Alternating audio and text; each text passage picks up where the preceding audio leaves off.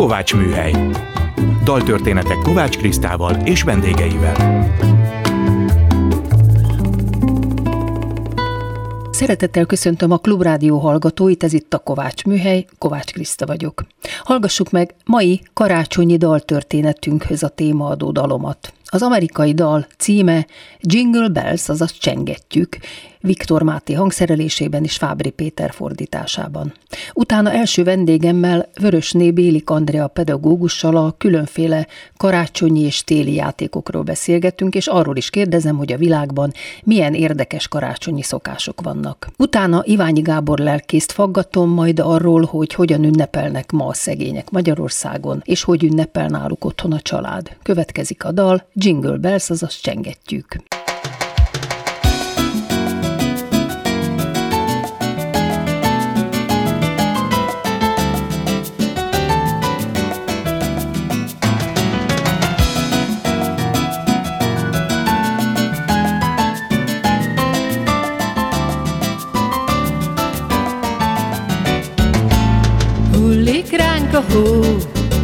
Minden hó fehér, siklunk könnyedén, ez bármivel felé. Hófehér az út, és hófehér a ház, a szánunk puhán csúszik, és még vágtában se ráz. Csengetjük, csengetjük,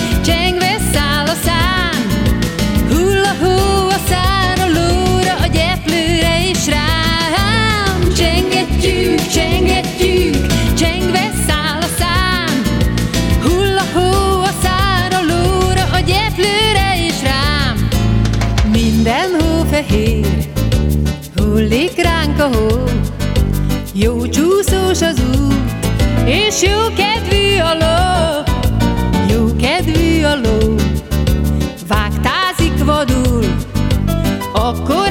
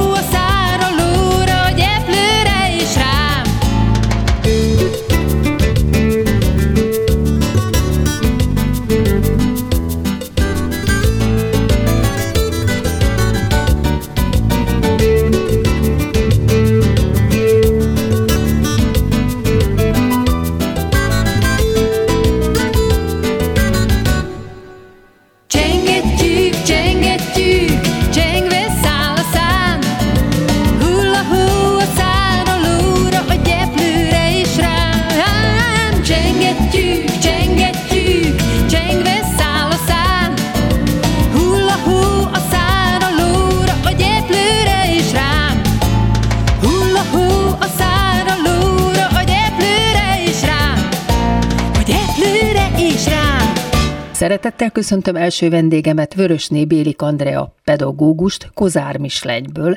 Jó napot kívánok! Üdvözlöm Kriszta, és szeretettel köszöntöm a hallgatókat is. Ön az óvodás és kisiskolás korosztályjal foglalkozik a Mókás Tanítás Hú oldalon keresztül, ahol én nagyon sok készségfejlesztő játékot találtam az ön honlapján, többek között a téli időszakra is, és a karácsonyra is vonatkoztatva.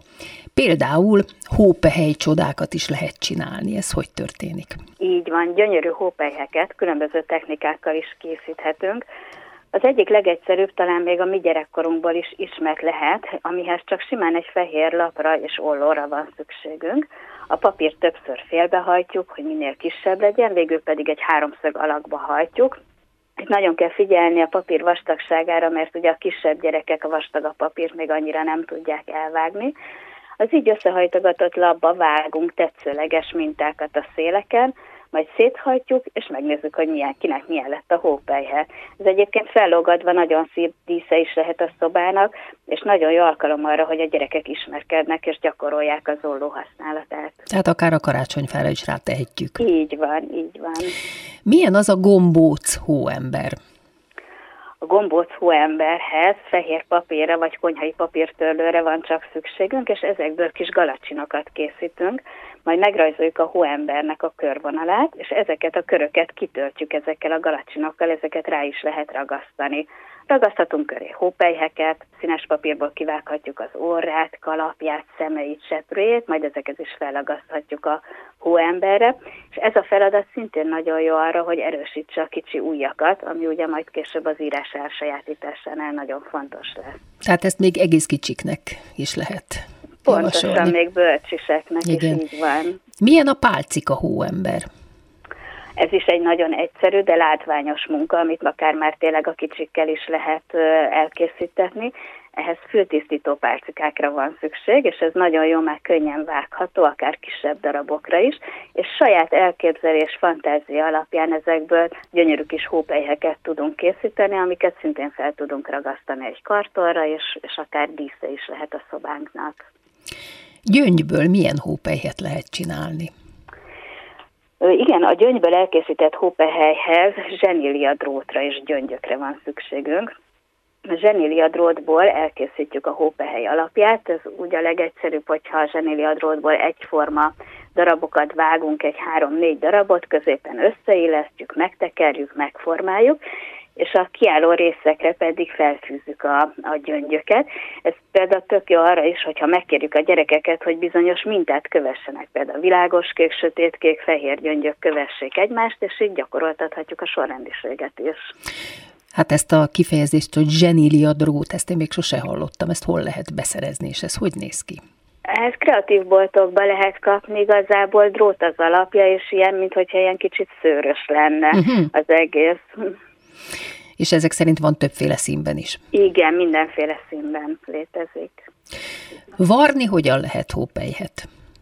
Varás is nagyon érdekes, és sokan nem is gondolják, hogy már akár a kisovisokkal is varhatunk, akár hópelyhet vagy hóembert is. Ehhez vastagabb fonalra, és olyan tűre van szükség, ami hosszú, vastag és tompa végű. És például hóember formát kivágunk kartonból, kiukasztjuk a szélét, akár egy tompa ceruzával, és a kisgyermek pedig ezzel a tompa tűvel csak leföl bögdöséssel körbe, úgymond körbe varja a hóembert, és utána megrajzoljuk a többi testrészét, kiegészítőjét a hóembernek, és ugyanezzel a technikával akár hópelyhet is készíthetünk. Egy vastagabb papírra megrajzoljuk a hópehely formáját, tűvel kis lyukakat szúrunk a, a vonal mentén, kb. fél-egy centiméter távolságra, és ugyanúgy, ahogy a hóembert a vastagabb tűvel föl lekivarhatják a gyerekek. Ez szintén nagyon-nagyon jó a finom motorika fejlesztéshez, és mivel egy szép munkát kapunk, ezért sikerélményt biztosít a gyerekeknek. Jéggel is lehet játszani, de hogyan? Lehet igen, és nagyon jó móka jégkockákkal való játszás, ami szintén fejleszti a finom motorikáját a gyerekeknek. Lefagyasztunk, lefagyasztunk pár adag jégkockát, és ezeket egy tálba öntjük. Majd megkérhetjük a gyerekeket, hogy például egy kanál segítségével áthelyezi a kockákat egyik edényből a másikba. Hát az csúszkál Ugyan- persze. Igen, Igen, és nehéz, nagy, nagy koncentrációt igényel, és még nehezebb, hogyha mondjuk egy csipes segítségével próbálja ki ugyanezt. Egyébként érdekes lehet az is, hogyha jégkockákba belefagyasztunk apró kis tárgyakat, és ezt a gyermek dörzsölgetéssel megpróbálja elővarázsolni. És még festhetünk is jégkockával, hogyha színes, mondjuk ételfestékkel, vagy bármilyen festékkel színezett vizet fagyasztunk le, utána ezzel még festegethetünk is. Hmm. Műhóval hogyan lehet játszani? Hát, ha épp nincs igazi hó, akkor készíthetünk műhavat is, nagyon egyszerűen. Én a következő recept alapján szoktam ezt elkészíteni. Három adag szódabikarbónához egy adag hajbalzsamot adtam. Hogyha nem vagyunk megelégedve az állagával, ha túl nedves, akkor lehet még több szódabikarbonát, ha túl száraz, akkor még több hajbalzsamot hozzátenni. Ez remekül formázható, nagyon-nagyon jó játék. Lehet például belerajzolni különböző mintákat, de akár betűket, számokat is. Gyúrhatunk kicsi hógolyókat, de akár mini hóembert is készíthetünk belőle. Milyen adventi naptárokat készítettek a gyerekek most így karácsonyra az ön tanácsai alapján? Hát igen, én személy szerint nagyon szeretem a személyre szabott adventi naptárokat, és én nagyon szerencsés helyzetben vagyok itthon, például már nálunk mindig a télapon manója hozza december 1-én az adventi naptár, és a kis csomagokba személyre szóló apróságok rejtőznek, mint például egy érdekesebb radír, toll, ceruza, hajgumi, pici karácsonyi fülbevaló, táskadísz és ehhez hasonló apróságok. Különleges adventi naptár ötlet lehet, ha kis zsebekbe például egy-egy cetlit rejtünk, és ezeken a cetliken egy-egy karácsonyi történet szerepel, amit akár az esti lefekvésnél közösen elolvashatunk. A cetlikre egyébként kerülhetnek különböző tevékenységek is, ami így az adventi időszakban segít kicsit lelassulni, jobban összehozhatja a családot, mert olyanokra gondolok, mint például egy karácsonyi kép közös kiszínezése, közös társas kártyázás, bújócska, karácsonyi díszkeresés, mesenézés, forró csokizás, vagy éppen ablakdíszek készítése. Gondolom a gyerekek imádják ezeket a kis ablakokat kinyitni, és hogy igen, mi lesz igen. ott benne, ez mindig egy nagy izgalom. Igen, egy nagy meglepetés, nagy izgalom számukra.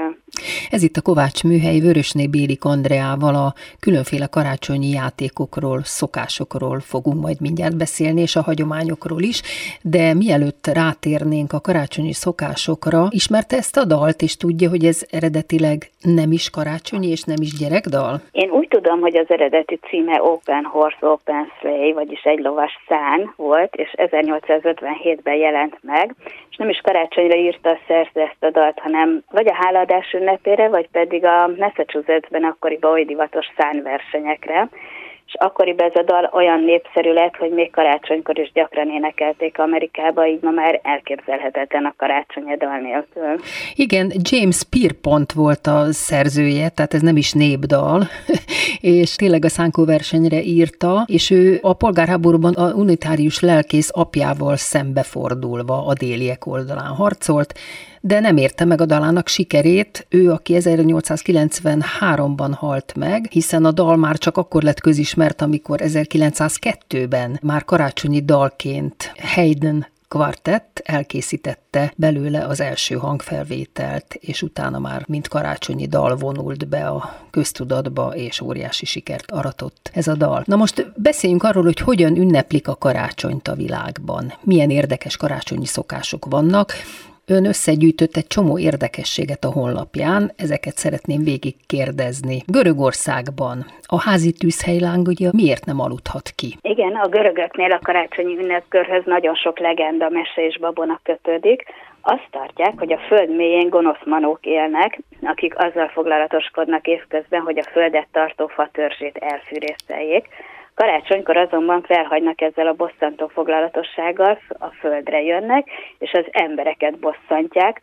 A házban szörnyű ramazurit csapnak, törnek, zúznak, eleszik az emberek elől az ennivalót, ezért távol kell őket tartani a háztól, és mivel a tűztől nagyon félnek, a házi tűzhelyben a láng soha nem aludhat ki.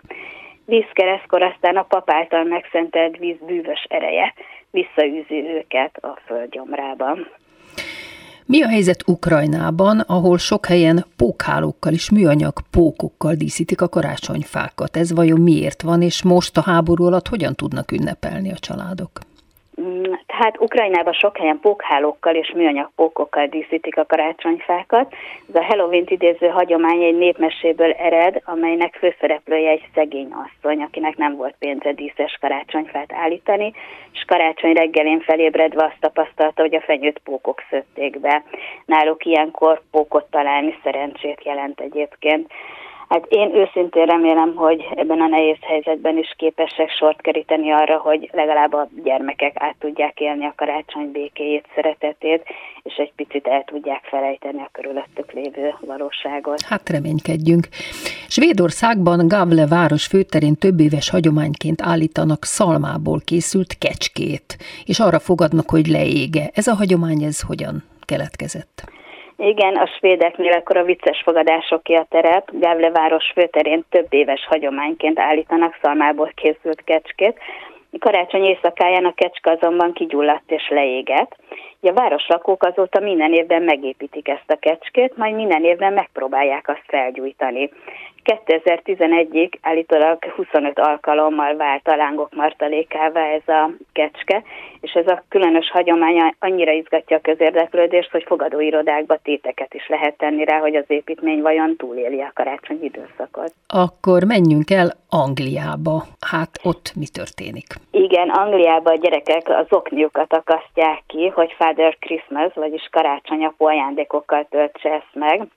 Aztán a szobába vagy az előszobába például fagyöngyöt függesztenek, és az a hagyomány, hogy aki alatt áll, azt meg szabad csókolni.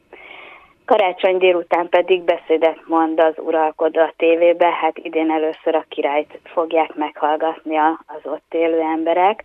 Vacsorára általában sült pulykát, gyümölcsös pitét, karácsonyi pudingot esznek, és amikor én kinéltem Angliában, nekem nagyon-nagyon érdekes volt, hogy náluk december 1-én már teljes pompájában állt a szobában a karácsonyfa, és egész decemberben tudtak, tudták ezt körülvenni, és, és nézni, és várni a karácsonyt. Olaszországban viszont nincs Mikulás. Mi van helyette?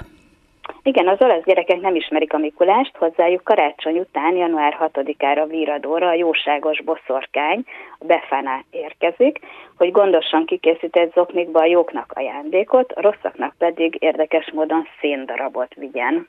Izlandon viszont rém történeteket mesélnek a gyerekeknek, de miért? Azért, mert ez Ó. egy ilyen vadtáj? Hát igen, Izlandon egy egészen ijesztő legendával próbálják a gyerekeket rávenni arra, hogy jól viselkedjenek. Arra felé az a szokás, hogy a kicsiknek még az ünnep előtt be kell fejezniük a teendőiket, mint például a rendrakást vagy a házi feladat megírását. Ha ez sikerül, akkor valamilyen ruhát kapnak ajándékba. Aki nem kapott ruhát, az spórról jár, mert jön a karácsony macska, és megeszi először a rossz gyerek vacsoráját, azután pedig a gyereket is. Jaj, igen. igen így. Ez a rém történet nem csak arra jó, hogy megregulázza a gyerekeket, hanem igazából arra is buzdítja őket, és szerintem ez a lényege, hogy az ünneptáján elajándékozzák a már nem használt ruhadarabjaikat a rászorulóknak. Ausztráliában mi történik a Mikulással? A világ másik felén, Ausztráliában ugyanúgy megünneplik a karácsony, mint nálunk. Csak ott jó az idő, ugye? Nyáron, igen, igen, nyáron, szerencsé, igen. szerencsések ebből a szempontból, úgyhogy a szokások egy, egy kicsit mások. Fát díszítenek, bár arra felé inkább a műfenyőt részesítik előnyben, és a hagyomány szerint a Mikulás szányát nyolc fehér kenguru húzza, de vannak olyan helyek is, ahol a télapos szörfdeszkán érkezik. Hát ezt nagyon élvezhetik a gyerekek. Igen, és így van, és sok család ilyenkor a tengerparton tölti az ünnepet, náluk a karácsonyi vacsora piknikezésből áll, vagy grillpartit rendeznek, vidáman töltik az ünnepet. Hogy ünneplik a karácsonyt Japánban? Japánban állítólag eredetileg nem is ünnep a karácsony, de az országban látogató turisták miatt egy igen fura szokás honosodott meg arra felé. Még a 70-es években a KFC gyorsétteremláncnál vették észre, hogy ilyenkor külföldiek eléggé ragaszkodnak a hagyományos karácsonyi ételeikhez, mint például a pulykához. Ezért az étterem egyik leleményes marketingese kitalálta, hogy hirdessék meg a Kentucky karácsonyra akciót. A menü persze ilyenkor is sült csirkán, persgőt is lehet hozzárendelni, és ez olyan elsőprő sikert aratott, hogy az ünnepek alatt az összes KFC tömbe van, és épp ezért előre asztalt kell náluk foglalni. Mi történik Venezuelában? Venezuelában is nagy hagyománya van a karácsonyi templomba járásnak. Az a mód viszont, hogy az emberek eljutnak az Isten tiszteletre egészen rendhagyó, ugyanis a fővárosban, Kerekázban szinte mindenki görkorcsolyával siklik a templomba, és a szokás miatt a város számos útját már reggel 8 óra előtt lezárják a forgalom elől, hogy mindenki szabadon korizhasson az utakon. Nyilván így megfertőzték egymást ezzel a szokással. Biztos, igen. Mi történik Mexikóban? A Halloweeni töklámpás ugye nálunk is egyre népszerűbb. Mexikóban is hagyománya van az ünnepi zöldségfaragásnak. Karácsonykor ilyenkor retket faragnak.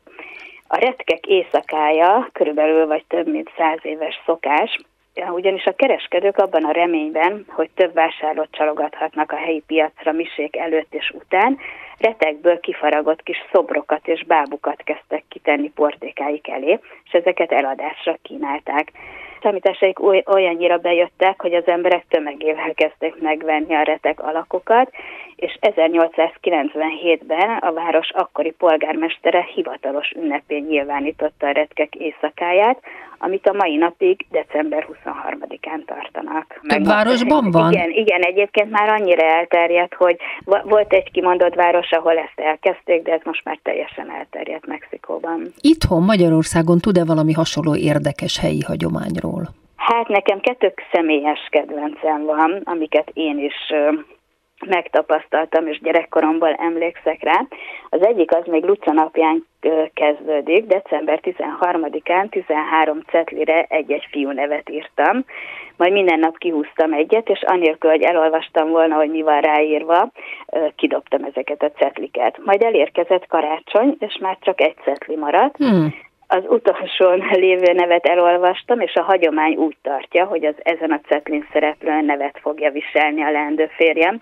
De Na, nem, nem emlékszem, sajnos nem emlékszem már ezekre a nevekre, úgyhogy igazából sajnos nem tudom, hogy bejöttek ezek a... Talán jobb is ezt nem tudni, mert hát a mégse az, igen.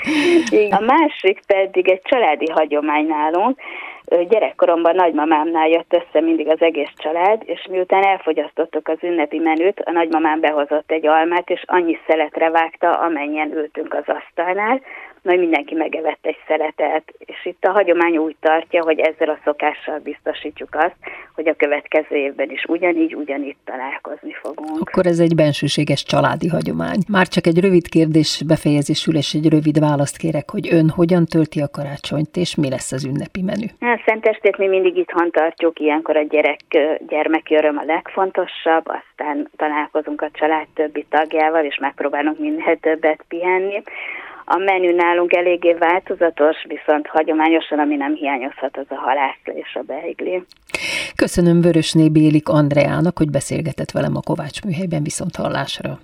Köszönöm én is, és gyermekkacajba gazdag békés ünnepeket kívánok. És most jöjjön egy karácsonyi dal a Biblia Show című albumomról, Betlehemi csillagunk, szerzők Wolf Péter és Fábri Péter.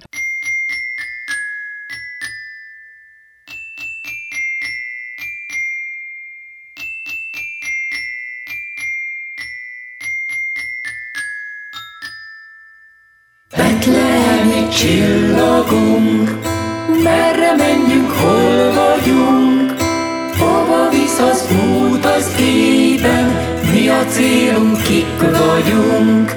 Gáspár mennyért boldizsár, három király merre jár, három király útnak indult, köszönteni Máriát. Fölöttünk áll a csillag, kicsi ház az, fölöttünk áll a csillag, áldás békesség. Betlehemi csillagunk, ideértünk, itt vagyunk, Köszöntjük a kis családot, nem titok, hogy kik vagyunk. Fölöttünk áll a csillag, ez a kicsi ház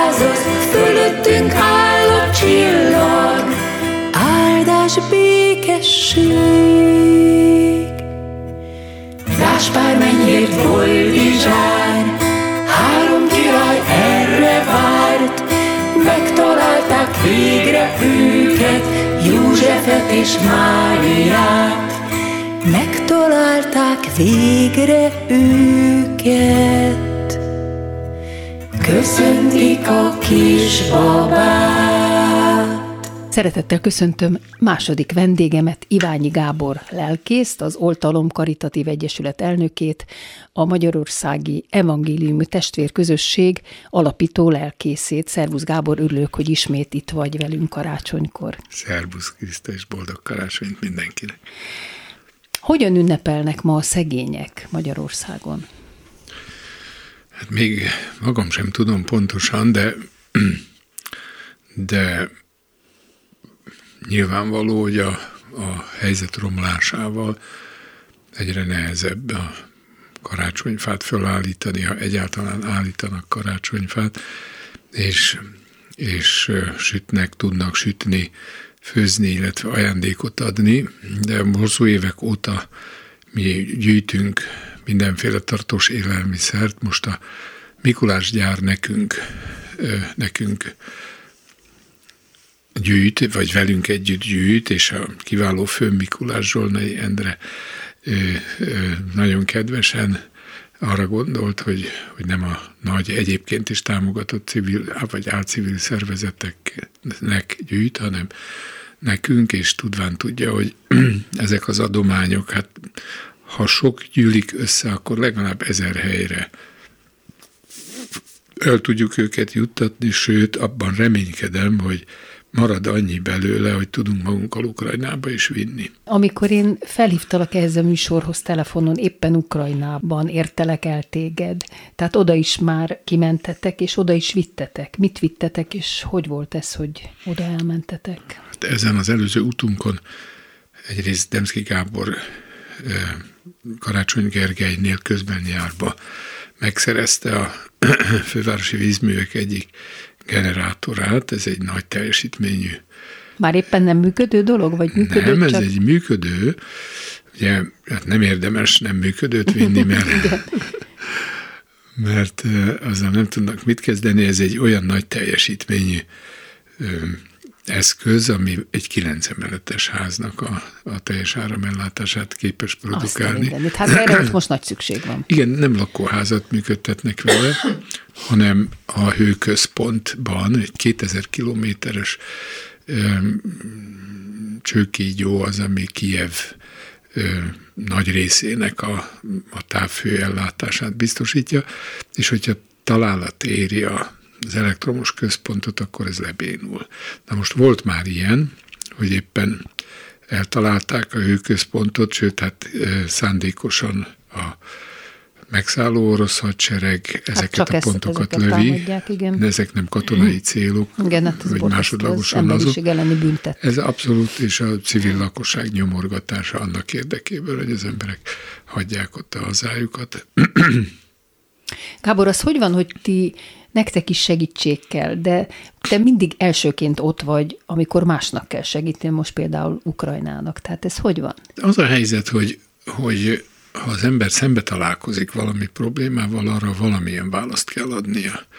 Én nem gondolom azt, hogy a világ összes bajával foglalkoznunk kell, de voltak ilyen pillanatok már, amikor például Etiópiában vettünk tíz szamarat, mert a, Igen, a vízellátásod problémát jelent. És De miből? Abból, amit ti kaptok ilyenkor, abból Igen, akkor egy kicsit jobban álltunk anyagilag, és ez az volt a, az elvünk, hogy minden év végén a megmaradt pénz felett elgondolkodtunk, hogy ez 2010 előtt volt, nekünk 2010-ig nem volt semmiféle tartozásunk, és azóta hát is csak azért van. egyházi státuszban volt. Az egyházi státusz is megvolt, és kaptatok a megkaptuk rendesen a, a, a kötelezően megkapni való dolgokat, a, az alapnormatívát és a kiegészítő támogatást, mert ez mind a kettő olyan, ami felett az állam rendelkezik, és tőlünk azon a címen tagadták meg a kiegészítő támogatást, hogy nem vagyunk egyház. Hát most egyház lettetek, ha De jól nem, tudom. nem, nem, nem, ez is egy szemfényvesztés. Szóval a... És akkor hogy van? Tisztázzuk, hogy most Tisztázzuk, hogy van. igen.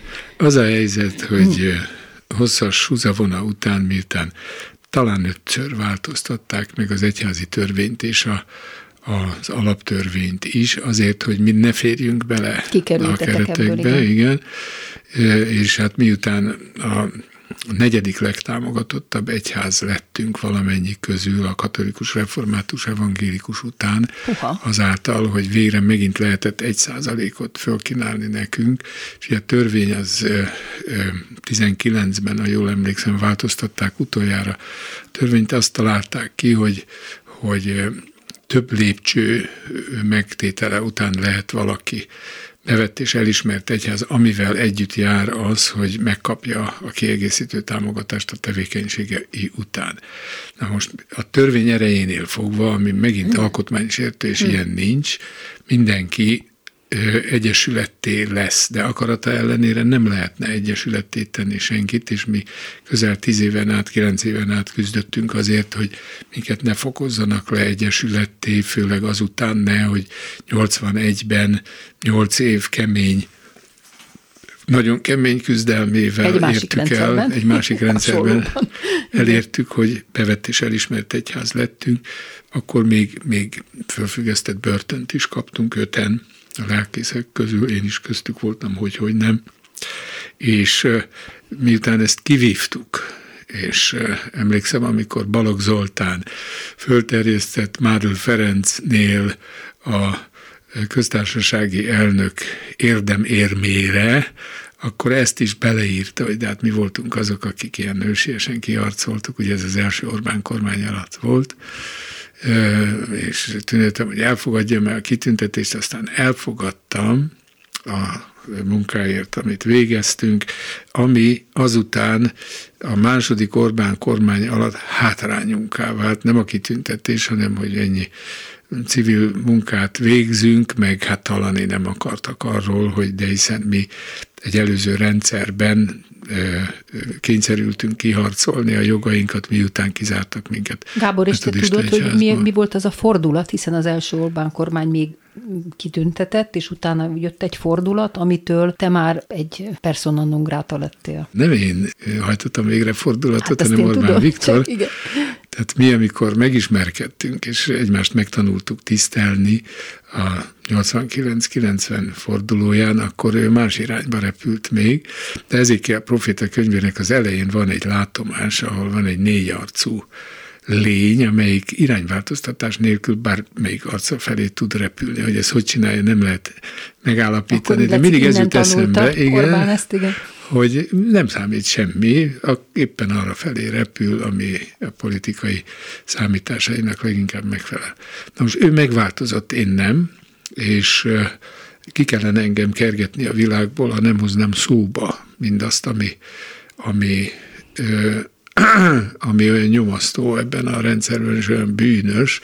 Ugye az egyik a, a jogok elvétele, a választási jog deformálása, hiszen a rendszerváltáskor ez volt az első dolog, amiben meg kellett egyeznünk a, a leváltandó rendszerrel, és ők bele is mentek nem nagy örömmel, de látták, hogy enélkül nem lehet tovább lépni. Aztán a az oktatás tönkretétele nem egyszerűen arról van szó, hogy minőségileg tették tönkre, hanem az egész rendszer arról szól, hogy egy befolyásolható, kézben tartható tömeget gondolnak el a jövőnk meghatározó figurái működtetésére vagy mozgatására, tehát a gyerekek nem szabadon tanulnak azt, amire szükségük van, hanem tanítják őket arra, hogy legyenek vonakodás nélküli alatvalók. Na most mondhatom összefoglalva ezt, hogy a te személyed maga egy emlékeztető az ő számára Nagyon arra, ahonnan ő elfordult, és amiket Így ő van. megtagadott, ezért gyűlölt téged, Így és van. ki akar írtani. Ez az egyik alapvető dolog. Igen. És a, ugye hajdan ugyanígy találtak egymásra például Soros Györgyel is. És, és őt is ezért gyűlöli És őt is ezért gyűlöli, mert, mert segítségére volt abban, hogy azon az úton, amely közös út volt, minél sikeresebben előre menjen. Na most arra, arra adjál nekem még egy választ, csak még elmondom a hallgatóknak, hogy ez itt a Kovács Műhely és Iványi Gábor a nagyon kedves vendégem így karácsonykor újból, hogy eljutottatok Strasburgig, ott megítélték nektek, hogy ki kell fizetni azokat az összegeket, de ha jól tudom, azokból a pénzekből még mind a mai napig semmit nem láttatok. Nem hogy létezik az, hogy ezt meg lehet csinálni? Én ezt nem értem. Nem egészen így van. Ugye Strasbourg nem ítélkezett, hanem kötelezte a feleket arra, hogy egyezzenek meg, Igen. és akkor ítélkezett volna, ha nem tudunk megegyezni. És ebből az következik, hogy amit a magyar állam hajlandó volt elismerni, azt ki is fizette, ez a furcsaság állt elő, hogy azzal, hogy fizetett, elismerte a törvénysértést. De nem annyit fizetett. Nem annyit fizetett, de jogászaink azt mondták, hogy menjünk bele, mert ezt se fogják akkor évekig ugye mi, nekünk nincsenek tartalékaink, tehát akkor nem tudtuk volna igen, igen. rendesen működtetni a, az intézményeinket,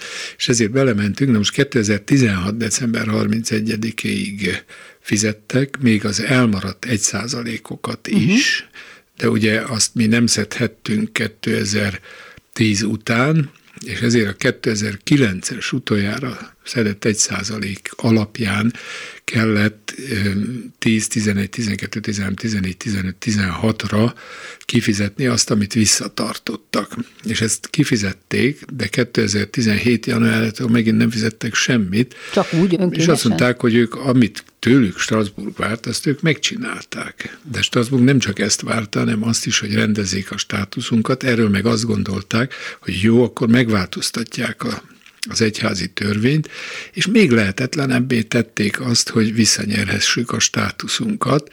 De ez olyan átlátszó, ez, nem? Átlátszó, de abból indultak ki, és igazuk volt, igazuk volt idézőjelbe téve, hogy a Strasbourgot, magunk szempontjából, hogy Strasbourgot olyan mélyen nem, nem foglalkoztatta és foglalkoztatja a, a vallási egyenlőség kérdése, pedig már 1947-ben is Párizsi békeszerződésnek része volt az a önmagában is feszültséget hordozó tény, hogy a felekezetek között nincsen egyenlőség, tehát vannak a, ugye a bevettek, vannak a, a tűrtek, és vannak a tiltottak, ez akkor is így volt, és ettől szenvedtek az egyházak, például a metodista egyház is, a két háború között 30-as évektől kezdve több más szabad egyházzal együtt elvesztette függetlenségét, és egyesületté fokozták le. Vagyonának egy részét elkobozták, és különleges ügyességgel lehetett megúszni, létrehozták a keresztény könyvesház alapítványt, tehát egy alapítványba mentek át, és a lelkészek az alapítványnak voltak a munkatársai. és valamilyen világ jött. Most Na most, hát ugye megváltoztatták a törvényt 19-ben utoljára úgy, hogy van a vallási tevékenységet végző egyesület. Na most innen ebből az egyesületből, ha ö, öt éven át ezer támogatót talál valaki, akkor előléphet nyilvántartásba vett egyházá. Rá kellett jönniük, hogyha nem szedhetünk egy százalékot, mint hogy nem szedhettünk egészen 2021-ig, 20-ig, akkor nem tudjuk igazolni a, a azt, hogy van-e nekünk ezer támogatónk. Istenem. És mindjárt, amikor 21-ben szedhettünk, 21-ben kevéssel 40 ezernél kevesebben támogattak bennünket, akkor ezzel mi az ötödik legjelentősebb egyház lettünk volna, holt versenyben mondjuk talán a baptistákkal. És ugye a törvény úgy szól, hogy, hogy ezt ugye öt éven át kell produkálni, és innen akkor lehet tovább lépni, hogyha újabb öt éven keresztül legalább négyezeren támogatnak bennünket. Na most mi ezt a szintet is duplán elértük ezzel a 40 ezer fős támogatással, és ezért odafordultunk a hatósághoz, hogy nosza, akkor, akkor adják nekünk ide a következő két lépcsőfok valamelyikét, a nyilvántartásba vett egyházat, vagy a, a bejegyzett egyházat, és mivel 2022-ben pedig 52 ezeren, tehát 12 ezerrel többen támogattak minket, ezért eh, mondtuk, hogy itt a pillanat, muszáj tovább lépni. Eh, az ügyészség azonban ezt megfelebbezte, mondván, hmm. hogy de ott van ez az öt év is. Mi meg azt mondtuk, hogy ez egyszerű matematika, hogyha öt év átlagáról van szó, akkor ez nekünk duplán megvan. Igen. És akkor a bíróság hát nem tehetett más nyilvánvaló, hogy ez egy ordító igazságtalanság lett volna, nem látta elég alaposnak a, az ügyészségnek a, az óvását, és akkor megkaptuk a, a harmadik fokozatot, ugye van a nyilvántartásba vett egyház, és, és van utána a bejegyzett egyház. Na most itt az egyház az az nem az egyházat jelenti, ez egy megtévesztő dolog, mintha ugye az ember egy hintalovon ülne, és azt mondanák, hogy ez is ló. Ez igen, is ló. Igen, igen. Ez is ló. Hintaló, az egy másik kérdés, de ez is ló. És ö, ö, mi akkor itt beláttuk, hogy először úgy szólt a törvény, hogy innen úgy lehet tovább lépni, hogyha lemondunk minden támogatásról, akár hazairól, akár uniósról, és amennyiben kinyilvánítjuk, hogy egy fillért soha nem fogadunk el, akkor mehet az ügy a parlament elé, amely kétharmaddal szavaz majd. Na most ez is annyira átlátszó volt, hogy akkor ezt megváltoztatták azzal, hogy innen a bejegyzett egyházi pozícióból csak akkor lehet tovább lépni, ha a magyar állam hajlandó velünk megállapodást kötni, de mivel ez diszkrecionális jog, senki nem kötelezi őket, hogy kössenek. Ha úgy gondolják, kötnek, és amikor gondolják, kötnek, vagy nem kötnek, játszadozhatnak ezzel, ahogy egy időben a, a, a Köves Lómó vezette, Emichel megkötötték a mindenre kiterjedő megállapodást, de a tízszer, húszszor nagyobb mazsíszel nem és sokáig csuklóztatták őket, és most itt vagyunk ezen a ponton, az egyetlen bejegyzett egyház vagyunk valamennyi kérelmező közül, és innen nem lehet tovább lépni, csak akkor a megállapodást kötnek. Nos, írtam levelet semmilyen Zsoltnak, hogy nosza, mert ő az, aki, aki ezt az ügyet intézi, de két hónapja nem válaszol a levelemre. Ja, Istenem. Ez most ez egy nem igazán karácsonyi hír, bár Igen. a karácsonynak is vannak, ott van Herodes például, aki halára keresi a kisdedeket. Uh-huh. Ott van a megszálló római hatóság. Ott van ez a szegény ország, amely borsóként, mint dobban a borsó verődik, Egyiptom és, és az északi hatalmak között, vagy Róma és Egyiptom között, és sose tudja igazán, hogy melyik, melyikkel próbálja meg szövetséget kötni. Nagy a sötétség, tehát ugyanúgy, ahogy most karácsonyhoz közeledve a legsötétebb napok jönnek, amiben nem hoz világosságot, sem, hogy valamikor mostanában van Stálinnak a születésnapja 21 is. 21 Tehát az év legsötétebb napja ez, időszaka ez, de nem csak erről van szó, hanem azután törvényszerűen mégpedig a világot teremtő Isten törvényei szerint elkezd világosodni. Tehát nincs olyan, hogy kisistenek azt mondják, hogy akkor némelyeknek sötétségben kell maradni, hanem úgy van, ahogy Ézsaiás prófita mondja, hogy nem lesz mindig sötétség ott, ahol most éjszaka van.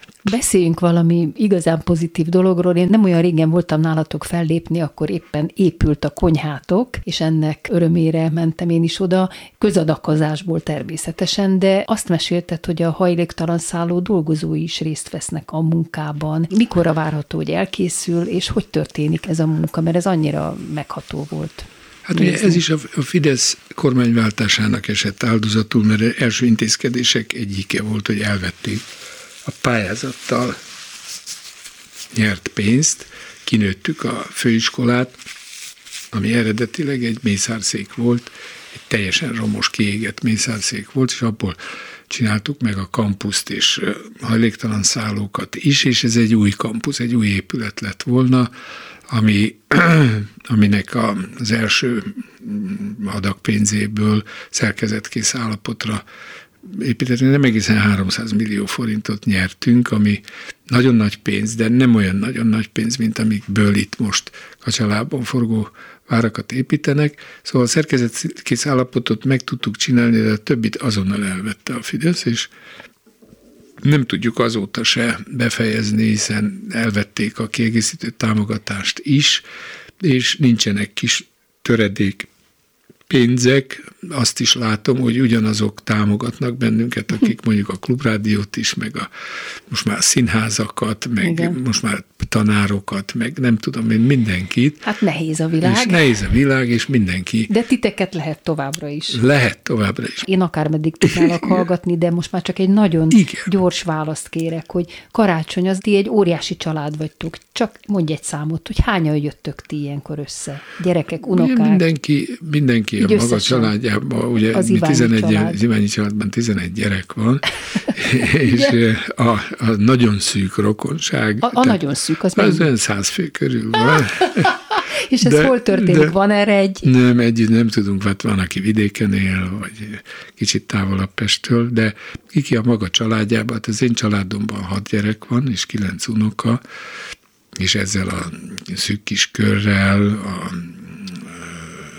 így a szűk 13, kör, ez 9, 20, 22-25 körül van. De ez a legszűkebb. Ez a leg, leges legszűkebb, ez csak az én családomat érintő társaság. És, és akkor még ott van a hajléktalan szálló, a hajléktalan a szálló, sőt, hát ilyenkor mindig együtt ebédelek, késői ebéddel a kollégiumban lévő külföldi diákokkal. Sokan Afrikából érkeznek, vannak közöttük persze olyanok, akik nem keresztények, de ezért akkor nem karácsonynak nevezzük, hanem egy közös ebédnek. Jaj, de jó, azért ez nagyon Találkozni szép. lehet, és akkor mindenki kap valami kis ajándékot is, mert hát nemzetközi jellegű a, a karácsony is. Hát ugye jönnek napkeletről a bölcsek például, aztán tovább kell menekülni Egyiptomba, tehát ö, ö, lesz migráns ö, Jézus családjából hirtelen, hogy aztán hajléktalanok is legyenek egy kicsit, vagy voltak az istálóban megszületvén, és a végén politikai üldözött és, és köztörvényes bűnözőként keresztvára kerülő személy, de nem bánat van ebben, hanem a szeretetnek az az odaadás, ami örömet jelent. Kedves Gábor, köszönöm, hogy eljöttél megint a Kovács műhelybe, és egy kicsit együtt voltál velem is a hallgatókkal veled mindig öröm és mámor nekem, és felemelő érzés beszélgetni, úgyhogy boldog ünnepeket kívánok, és boldogabb új évet neked és az egyházadnak is. És köszönöm, és én is kívánok mindenkinek boldog Hanukát, mert ez is közel van.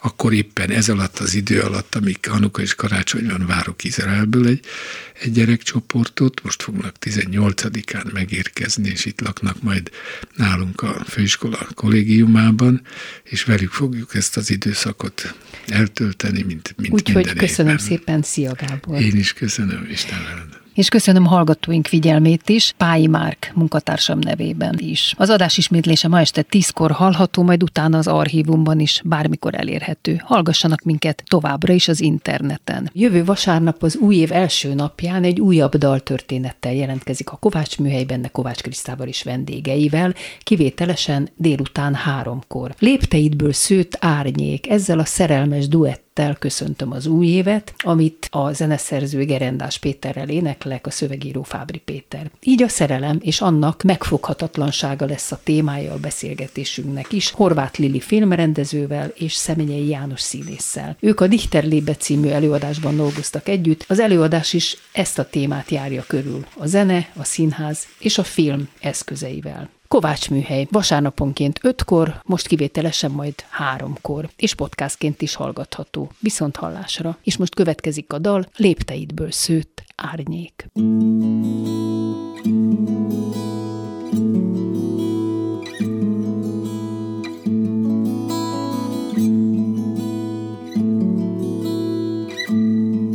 Mikor vad szemedben néztem, te kócos kis vadóc, Rögtön láttam rajta, vársz egy biztató szót, mert a kócos kis vadócnak szíve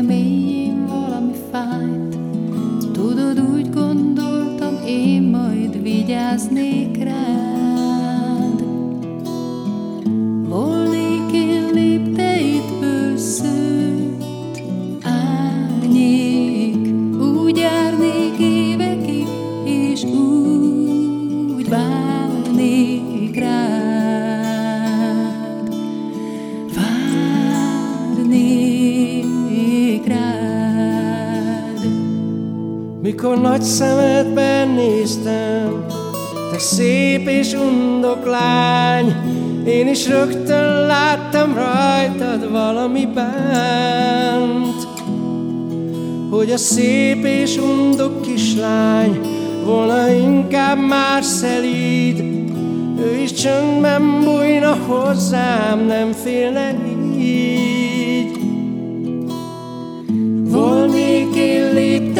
lépteidből szőtt árnyék, úgy járnék évekig,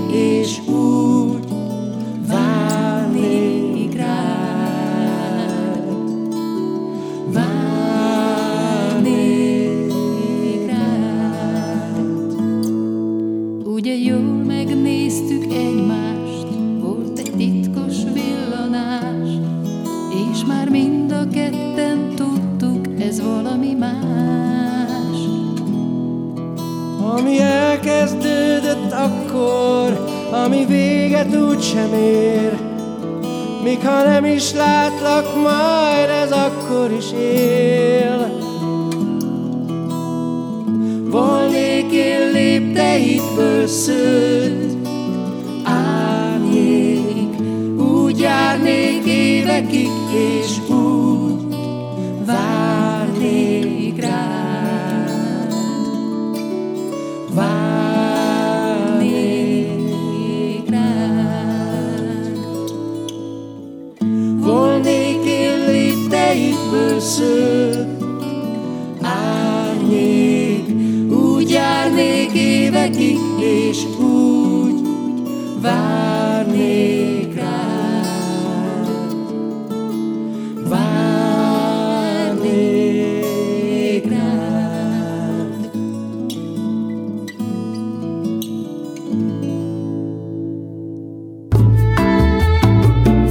Kovács Műhely. Kovács Kriszta műsorát hallották.